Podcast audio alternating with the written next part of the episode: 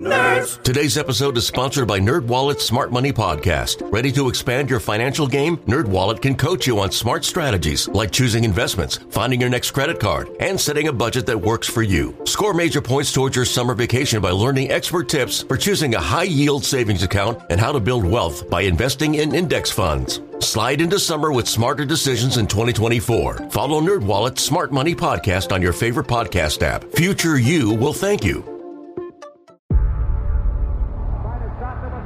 Before history is written, it's played. Before it's frozen in time, it's fought one shift at a time. Before it's etched in silver, it's carved in ice. What happens next will last forever. The Stanley Cup Final on ABC and ESPN Plus begins Saturday.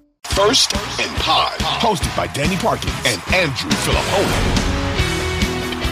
All right, let's do this. Thanks for being with us on a Week 7 edition of First and Pod. Danny Parkins, Andrew Filippone. Subscribe, rate, review. Do us a favor.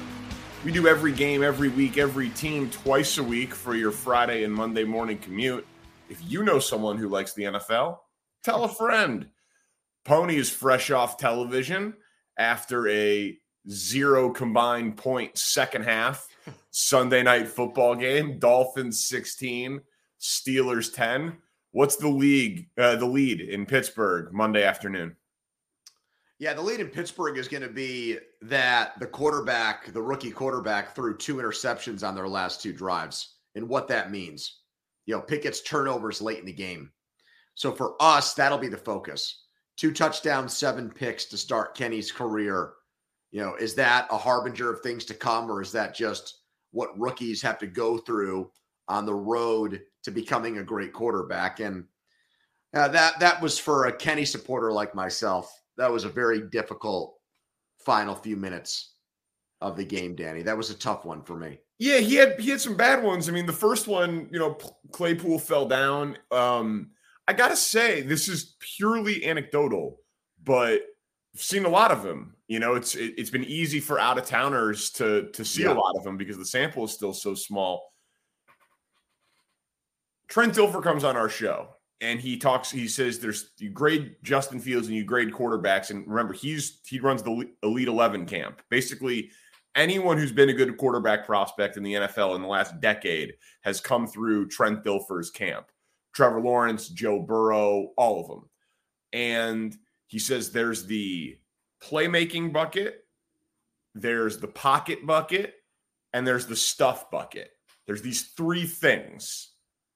I think the stuff bucket's there, man, on Pickett. He's he just how he carries himself yeah. after runs, after he gets hit, after he throws an interception, even like he it's 44 pass attempts for a rookie. Like the guy has no quit in him, no fear in him. Um, yeah, he tucks it and runs some, which is okay. It's an asset, but he's willing to go down firing. So, like purely anecdotally from afar, I still kind of like what I see along the periphery from him. I, yeah, I think he's so, going to be good. Yeah, so do I. I mean, he doesn't look deer in headlights. He doesn't look overwhelmed. He made an incredible throw to extend that last drive on fourth and six, where he yeah hit it in there to Freiermuth, which is a catch, throw and a catch. If Mahomes, Rodgers, Josh Allen, if any of those guys make that throw in that moment, they're getting uh, plaudits from analysts. It was just incredible.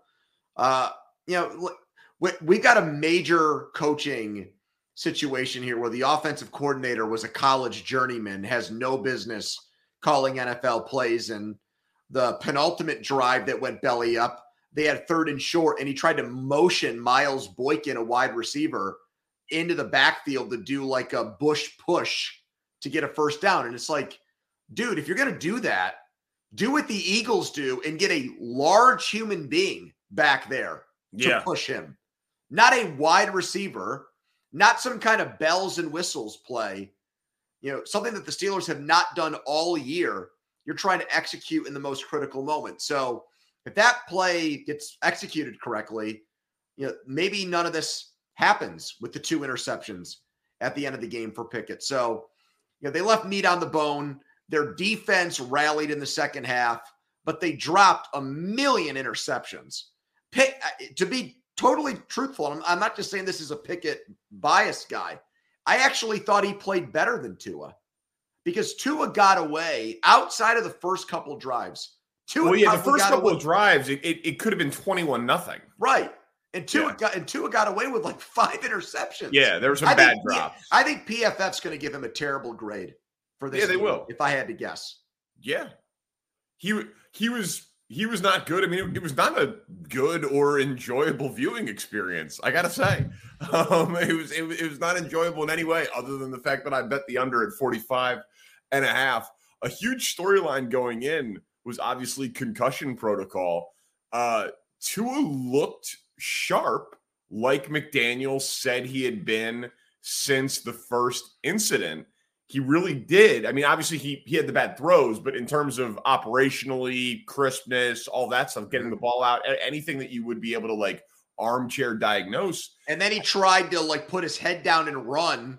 That's what I was going to say. Concussed himself two or three times in this game, all over again. It's so interesting to me, man. Like it, we talked about it a lot on last week's show. Like they are carrying themselves like he suffered one normal concussion, not two horrifying ones within four days of each yeah. other. And the more I see of their actions, the more confused and compelled I am to believe them that maybe his back did really lock up, even though it seems ridiculous. And I want to believe my eyes because don't you think that there'd be some degree of caution? Like if they were scared, or if he was scared, or if a doctor had said anything scary, yeah. don't you think he's not lowering his head the few times that he does run the ball?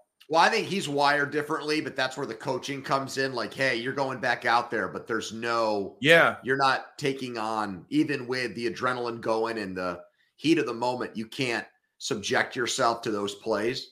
I do think we saw again in a primetime spot the bloom is off the rose with McDaniel.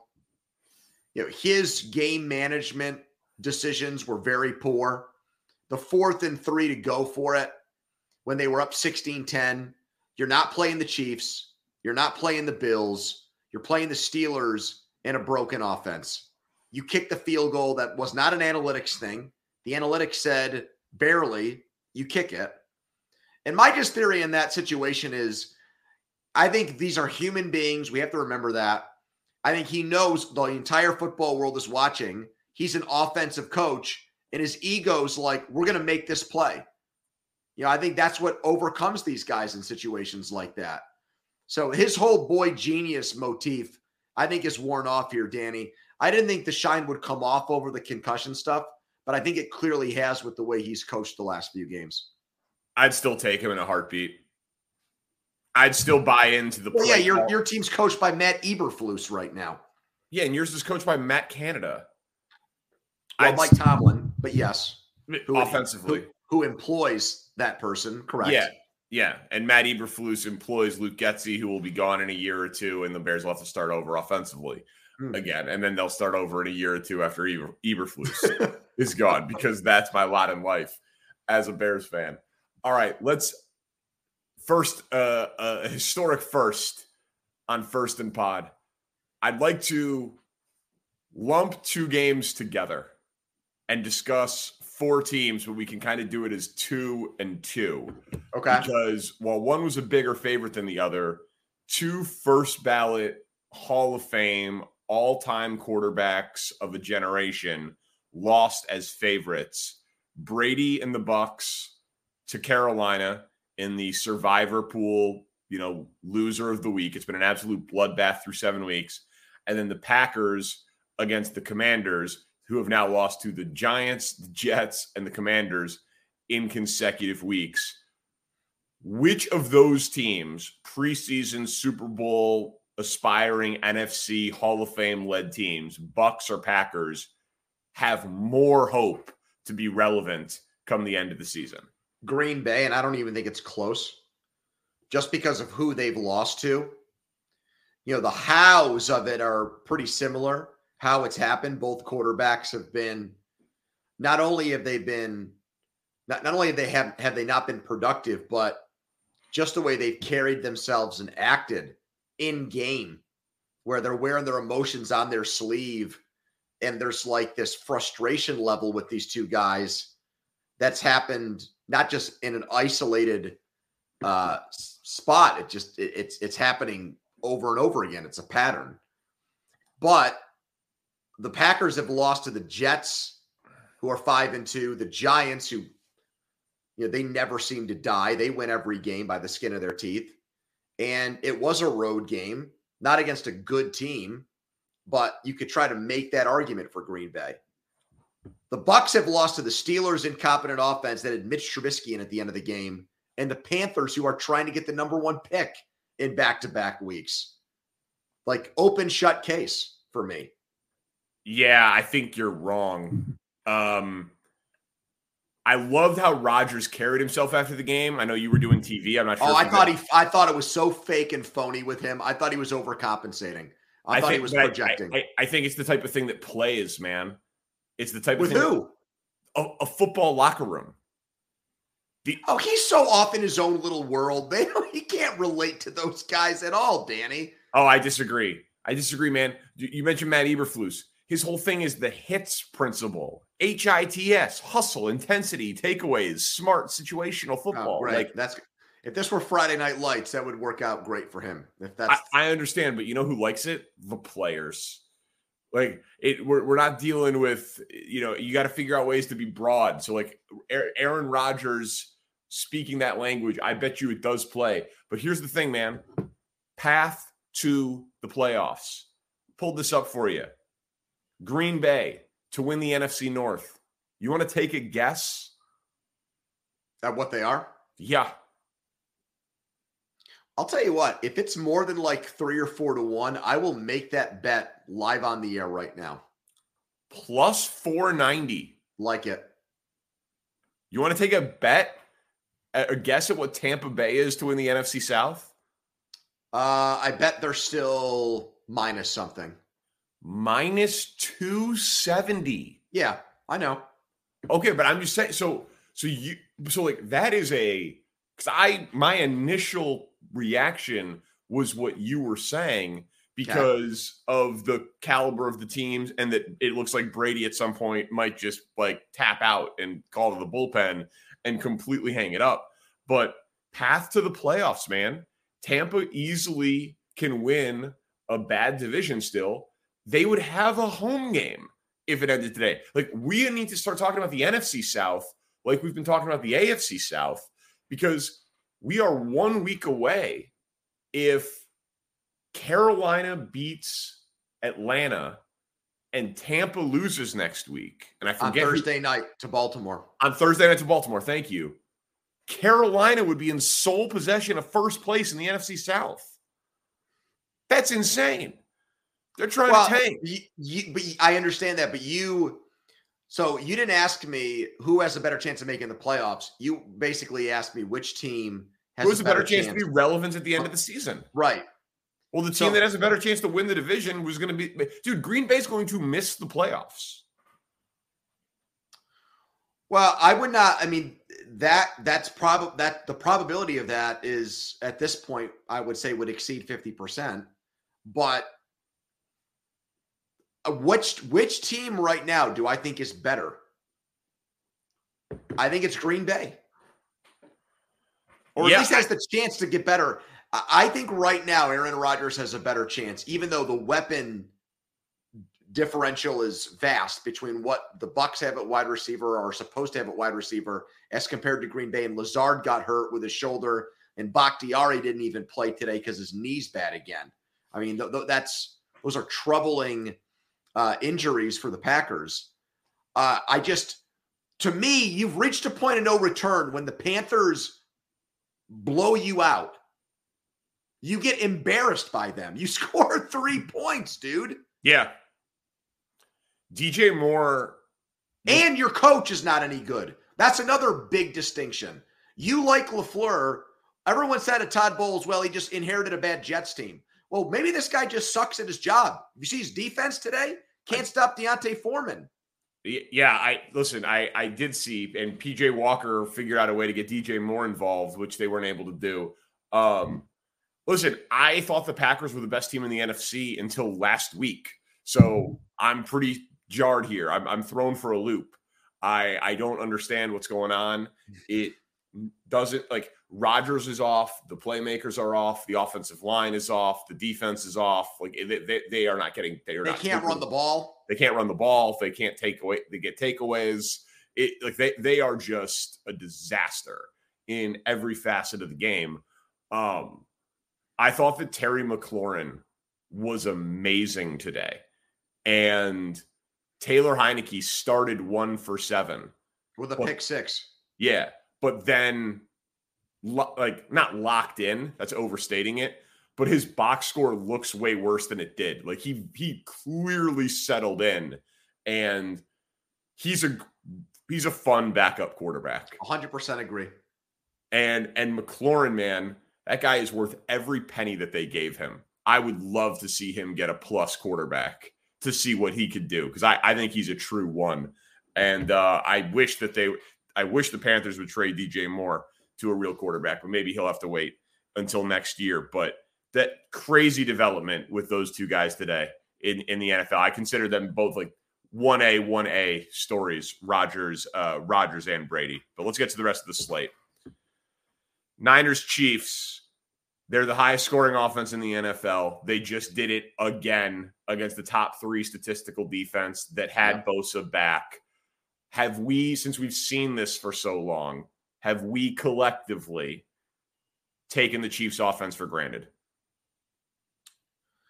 Well, I was just, I did not think that you were going to subtract Tyreek Hill and that they were going to get back to this level. I still thought they were going to be really good, but I will admit that I thought without him, they were going to miss him. And that was a big statement game by them offensively, no doubt. I think that what we're going to try to figure out here over the next, you know, 11 games or 11 weeks is going to be, you know, is there a team that might not be on Buffalo or or Kansas City's level offensively in the AFC, but they're close and maybe their defense is good enough to kind of make it you know where they can enter in as the third team with those two because you know coming off the Buffalo loss at home, I think the Chiefs needed a game like this. You know, and I wasn't sure what was going to happen today just because they're going to San Francisco. They've got a big jolt, whether you know more symbolically with getting McCaffrey. I didn't think it was going to manifest in terms of his production and performance in this game, but I thought their morale was going to be great getting all those guys back.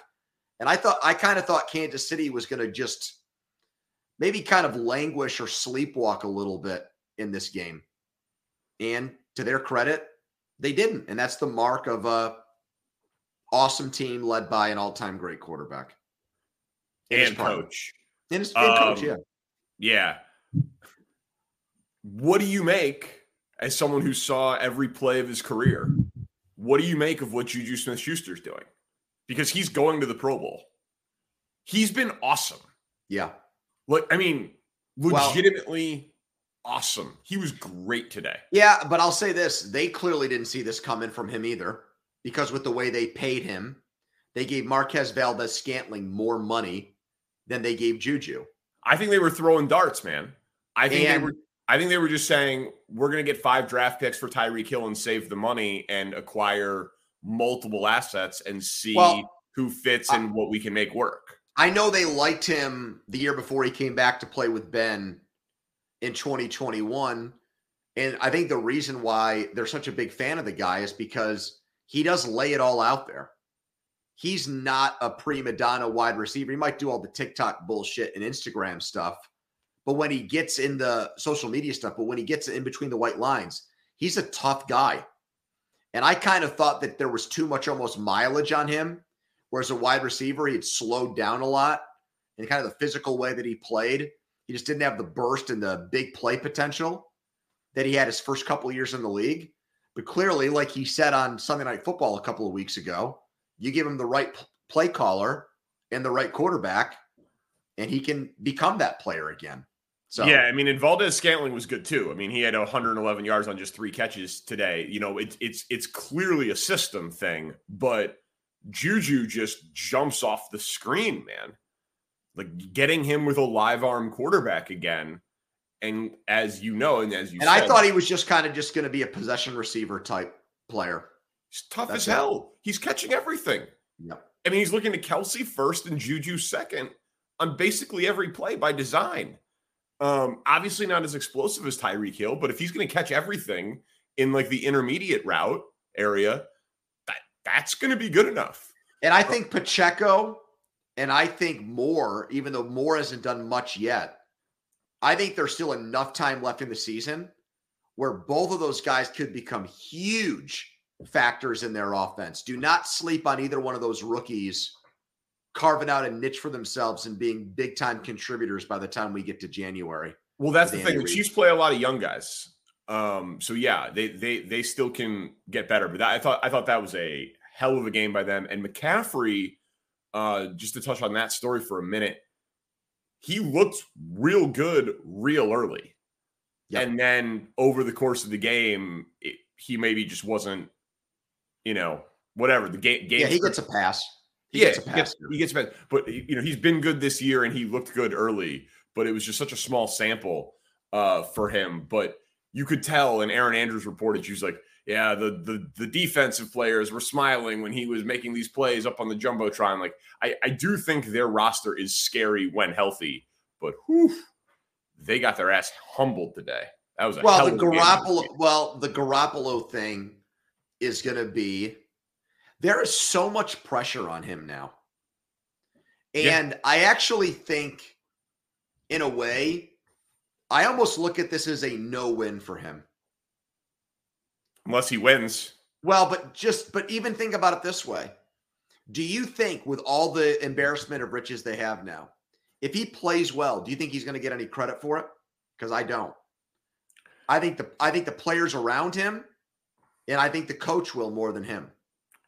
It, I mean, it depends. Like, if if they win, we talked about this. If they win the NFC, win a Super Bowl, which is what the expectations are, they'll still go back to Trey Lance, overwhelmingly likely. I think it's a Wentz Foles situation, and I think that the way the Foles thing went in in your hometown, I think that there's going to be a lot of that. Like, you know what? if we're so desperate, maybe we'll give the guy like three years, 60 million or something like that. But I don't think a smart team is, I, I think it only well, yeah, takes that's, one. That's a win for him, by the way. Is it? Yes. Dude, he's not that good. If he, if he signed a $145 million contract, then if his next contract is $60 million to be the starting quarterback for a team that guarantees him a year of being a starter and if he plays well, a second year of being a starter and that team drafts a quarterback, I mean, he's playing for what, seven million bucks this year, right? Isn't something like that? Like, didn't they yeah, his actual right? salary? Yeah. Right, right. Obviously, right. They, they had to pay him more, but in terms of the actual number that it had to get slashed down to, like he he was about to be a backup quarterback or a you know QB competition quarterback for bad teams for the next five years. But if he wins, yeah, from that games, from that pers- from that perspective, I agree with you. Based on like what it looked like in the summer for him, uh, that's all. Yeah, that's yeah, all it right. is because you're, you're right about he that. is what he is. Yeah, but he he is what he is. But I mean, he yeah, he will not get the most credit, but if he wins games, someone will talk themselves into, well, he's a starter. We'll pay him starting mo- low end starting money, and that that will make him eight figures compared to where he was going.